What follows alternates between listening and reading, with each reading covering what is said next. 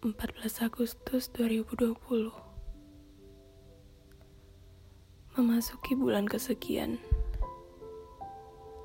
namun tetap saja rasa itu belum kunjung hilang. Sinarnya hangat menembus masuk melalui jendela kecil usang nan tua.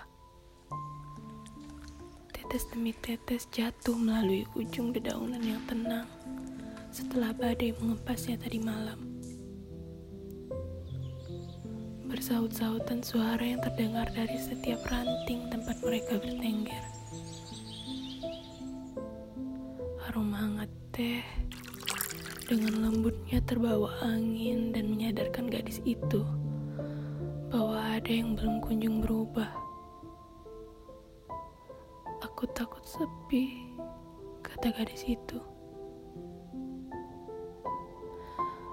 Rumah yang telah dibangun dan ia rawat masih kokoh hingga sekarang, walau penghuni tengah beristirahat di rumah yang lain. Gadis itu tetap akan menyambutnya kelak. Seluruh doa dan harapan selalu ia langitkan. Aku merindukanmu,